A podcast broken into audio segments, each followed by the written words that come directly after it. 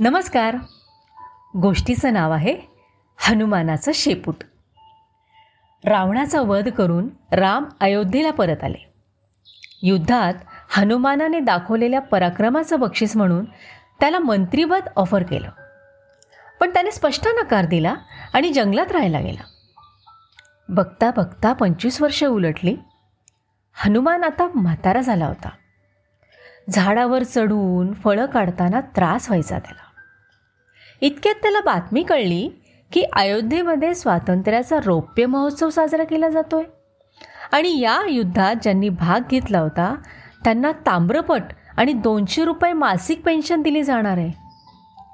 हनुमानाची अडचण दूर झाली. त्यानं विचार केला चला म्हातारपणाची सोय झाली. असं म्हणून त्याने पेन्शनसाठी अर्ज केला आणि पाठवून दिला. बरेच दिवस झाले तरी कसलंही उत्तर नाही आलं. म्हणून हनुमान स्वतः अयोध्येला गेला.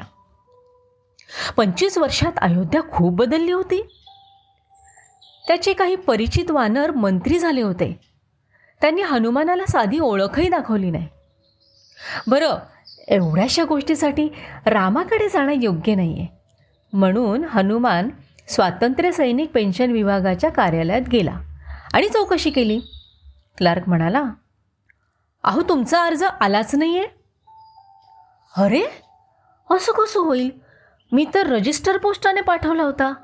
हे बघा ॲक्नॉलेजमेंटची रिसिप्ट तिथल्या शिपायाला लक्षात आलं की काय प्रॉब्लेम आहे. तो हनुमानाला एका बाजूला घेऊन गेला आणि सांगितलं हे बघ जोपर्यंत अर्जावर वजन ठेवत नाहीस तोपर्यंत तुझा अर्ज सापडणार नाही. पण हे वजन म्हणजे काय? अरे तू माकडे आहेस ना? तुला नाही कळणार. पैसे तर नसतीलच तुझ्याकडे. तू थोडीशी फळं तोडून आण आणि दे त्या क्लर्कला. अरे पण मी म्हातारा झालो आहे युद्धामध्ये मी पर्वत उचलला होता. पण आता मला छोट्याशा झाडावर चढतासुद्धा येत नाही. मी कुठं फळं फळं आणू? शिपायाने थोडं डोकं चालवलं विचार केला आणि तो म्हणाला अरे सध्या फॉरेनच्या देशांमध्ये माकडांच्या शेपटीला फार डिमांड आहे. तुझ्या शेपटीचा एक तुकडा तोडून दे. बघ कसा अर्ज पुढे जातो.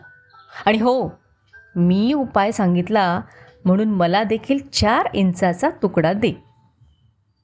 हनुमानाच्या तळपायाची आग मस्तकात गेली. याच शिपटीचा अपमान झाला म्हणून त्याने लंका जाळून टाकली होती. आणि आता?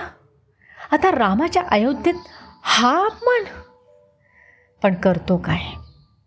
अडला हरी. असं म्हणून त्याने मुकाट्याने शेपटी कापून दिली.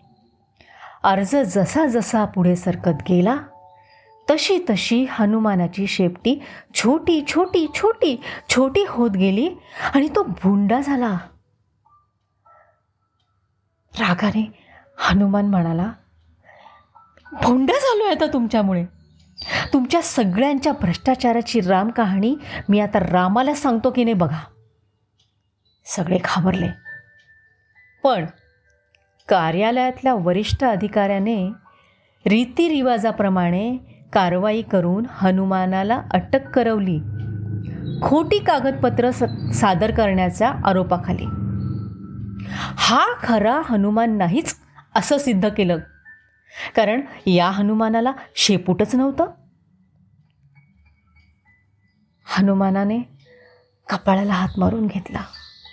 त्याला खूप पश्चाताप झाला. त्याला वाटलं हा असा असा भुंडा होण्यापेक्षा मी आधीच रामाला भेटलो असतो तर बरं झालं असतं. या भ्रष्टाचारापुढे मान तुकवल्या गेली नसती. फार वाईट वाटलं हनुमानाला. पण करतो काय? धन्यवाद.